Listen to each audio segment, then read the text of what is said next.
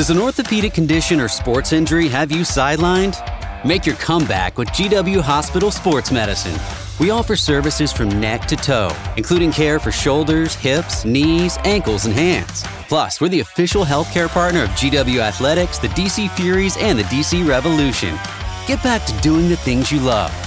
Learn more at gwhospital.com slash sportsmed or call 888-4GW-DOCS. Physicians are not employees or agents of this hospital.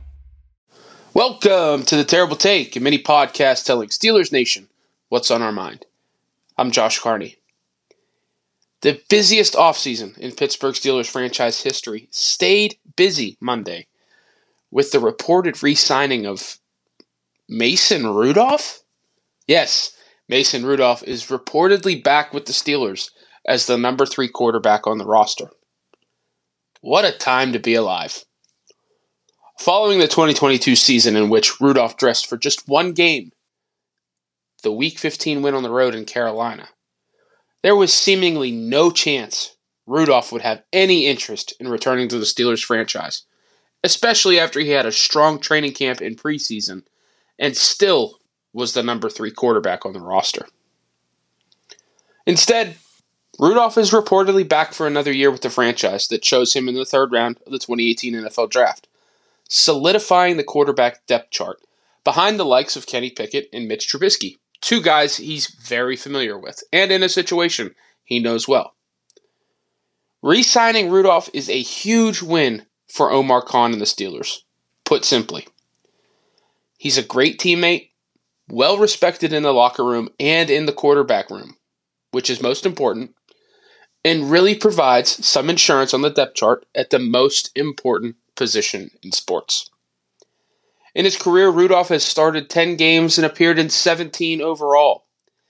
It's very rare to find that type of experience in a third quarterback, especially at the likely cheap salary that Rudolph will have for the 2023 season. There's really no scenario in which this is a bad move by the Steelers. The hate that Rudolph gets from the fan base is rather ridiculous. I've talked about it plenty before. And that was again the case Monday when news broke that the Steelers were reportedly re signing the veteran quarterback. He was never going to be the heir apparent to Ben Roethlisberger.